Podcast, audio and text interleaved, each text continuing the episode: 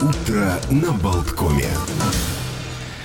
Всем хорошего дня, доброго утра, понедельника. Олег Пек в студии. У нас сегодня на календаре 26 июня.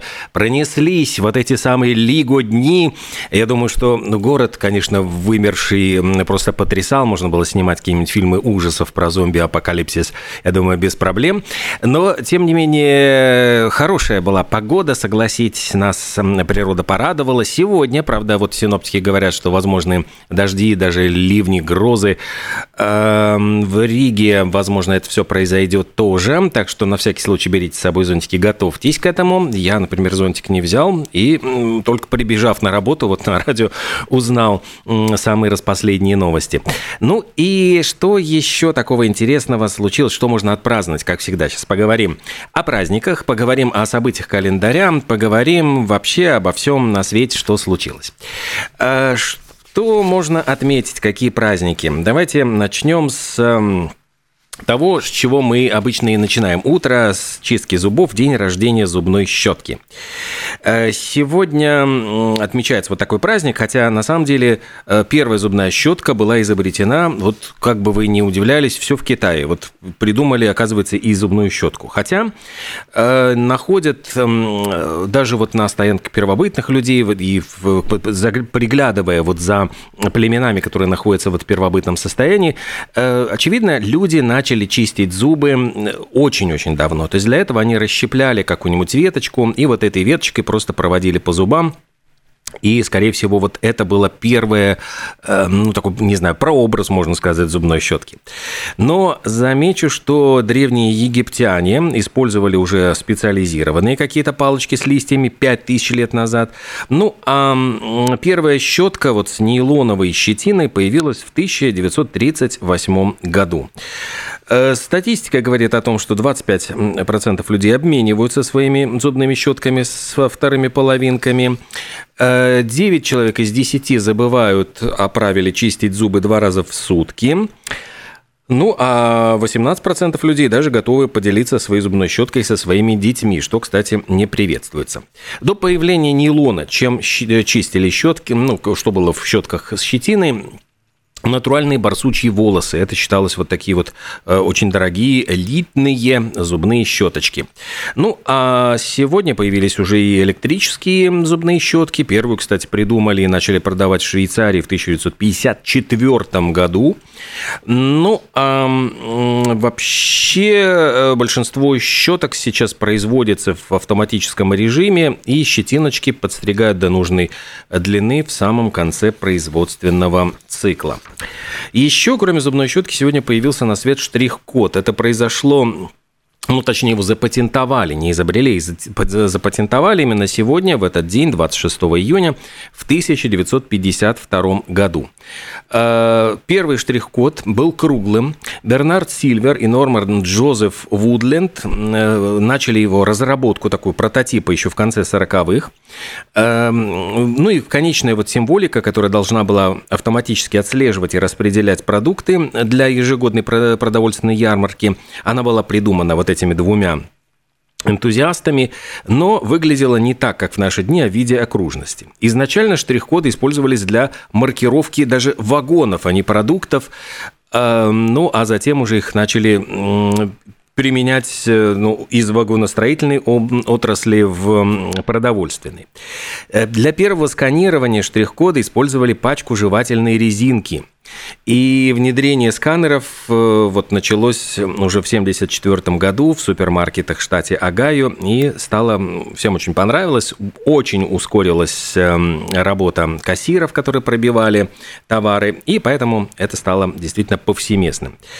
А еще говорят, что современные сканеры штрих-кодов имеют невероятно низкий процент погрешности. Э, вероятность неправильного считывания информации составляет одну целую и одну миллионную. А, ну, точнее, вот просто одну миллионную, не одну целую. А еще говорят, что не все штрих-коды состоят из черно-белых полосочек. Есть и целое направление в искусстве, которое называется баркод арт, искусство штрих-кода. И дизайнеры придумывают целые шедевры, не нарушая вот штрих-код, но для того, чтобы было все это очень и очень красиво. Что еще сегодня можно отпраздновать? День спиритизма, день теней на стене. Э, Международный день э, борьбы с злоупотреблением наркотическими средствами и их незаконным оборотом. Такой вот серьезный праздник. Американцы, конечно, не обходятся без э, гурманства, день шоколадного пудинга и день тропического коктейля. В Германии отмечают день гамельнского крысолова, а еще сегодня отмечается день каноэ в Канаде. В Америке, кстати, есть интересный такой, сегодня отмечается праздник День возьми детей на работу. Ну, очевидно, для того, чтобы показать, чем занимаются вот родители. Э, в Таиланде сегодня День памяти великого, но нам, кстати, к сожалению, неизвестного поэта Сунтон Пу. В Румынии день национального флага. Исландия отмечает день рождения президента. Вот вроде бы мы пробежались по всем праздникам. Можно, наверное, перейти и к каким-то вот событиям календаря. И давайте начнем прямо вот с дня рождения американского поп-певца Криса Айзека, которого мы даже сможем сопроводить такой его самой знаменитой мелодией. Э, Крис Айзек, он и поп-певец, он и актер, он там снимался, по-моему, даже у Дэвида Линча э, в каких-то проектах. Ну и родился он в 1956 году, прославился вот всевозможными такими вот, с одной стороны, грустными, проникновенными, но невероятно лирическими балладами, вот одну из которых мы сейчас самую знаменитую и послушаем.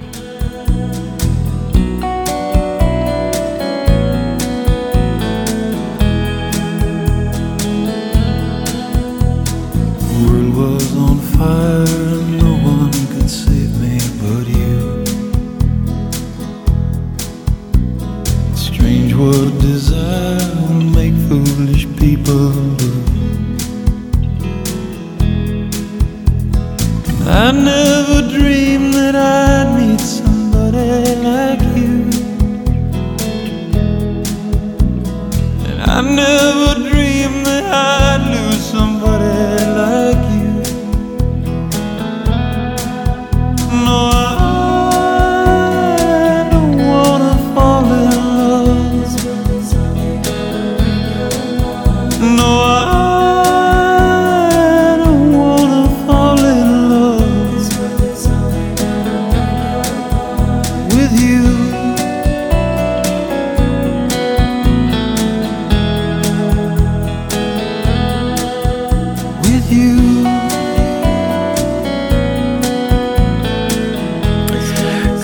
Песня Криса Айзека. Сегодня ему исполняется, в общем, много-много лет.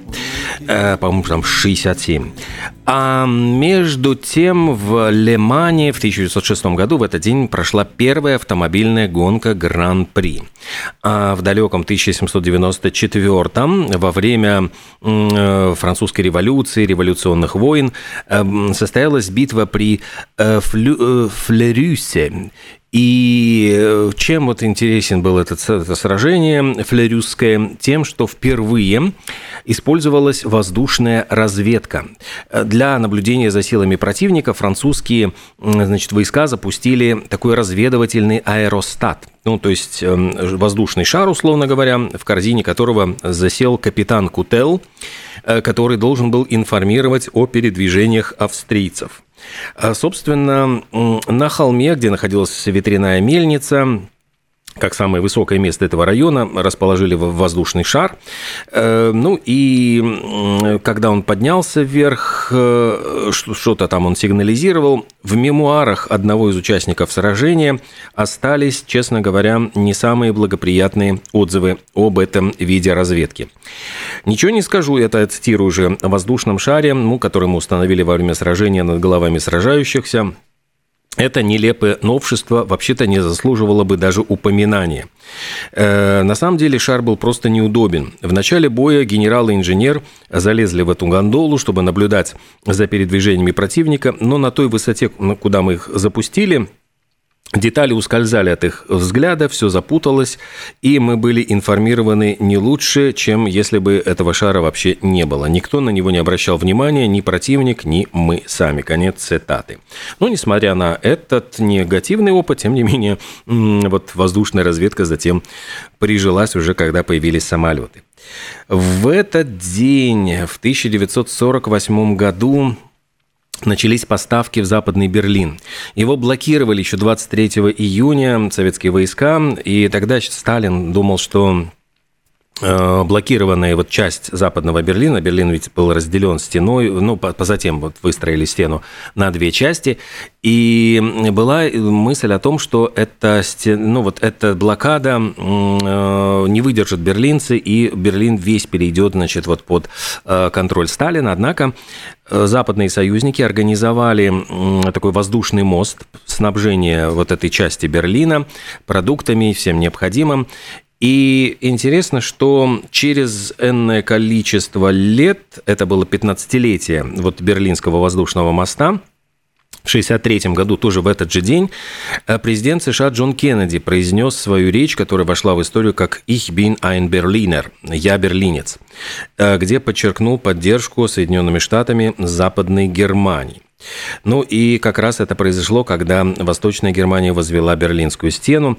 И эта речь, которую он произнес перед эм, огромной толпой из 400 тысяч берлинцев, вызвала восхищение Берлином как форпостом свободы. Э, в этот же день состоялся последний концерт Элвиса Пресли. Э, дело в том, что он его провел в Индианаполисе, штат Индиана, и он в последний раз вышел на сцену поскольку через вот менее два месяца он умер. И две последние песни, которые он исполнил на сцене, были «Hurt» и, кстати, «Bridge over Troubled Water», «Мост через бурные воды» э, Саймона и Гарфанкеля. А перед выступлением Элвису Пресли вручили специальную, значит, диплом в память о двухмиллиардной пластинке, которая вышла с завода э, звукозаписывающей компании RCA, где он был, ну, можно сказать, наверное, и главным главной звездой. Ну, а еще в этот день появился на свет э, эстонский эстрадный исполнитель Як Йола и Американская. Американская исполнительница Ариана Гранде. Ей, кстати, сегодня исполняется 30 лет. Она не только певица, она и сама пишет музыку, она и автор текстов песен, и, конечно, очень симпатичная девушка, которая выступает в роли фотомодели. И давайте вспомним один из ее, ну, относительно свежих, там, ну, не знаю, лет 5-6 назад появившихся хитов «Thank You Next», исполнении Арианы Гранде. 30 лет ей сегодня. End up with Sean, but it wasn't a match. Wrote some songs about Ricky, now I listen and laugh. Even almost got married, and for Pete I'm so thankful. Wish I could say thank you to Malcolm, cause he was an angel. One taught me love, one taught me patience, and one taught me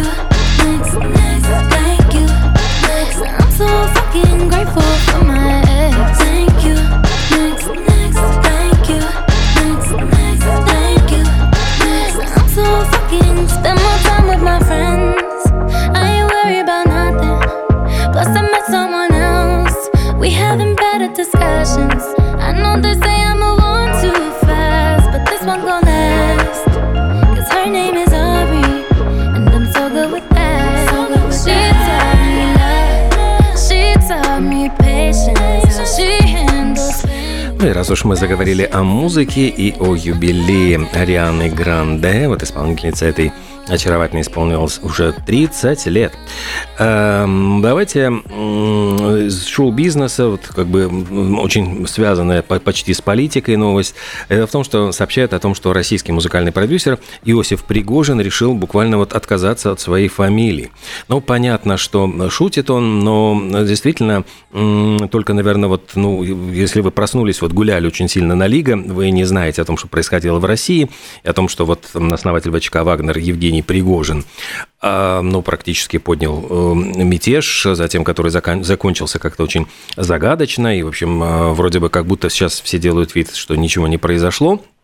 Хотя в какой-то момент казалось, в общем, так, что э, было захвачено два города, убито там 13 военных, то есть там были какие-то такие очень серьезные вещи. Ну и, конечно, совпадение фамилий уже очень давно постоянно все троллят Иосифа Пригожина, и даже говорят, что шутки шутками, но какой-то момент там из-за границы, когда он был, с ним у него возникали проблемы из-за совпадения фамилий.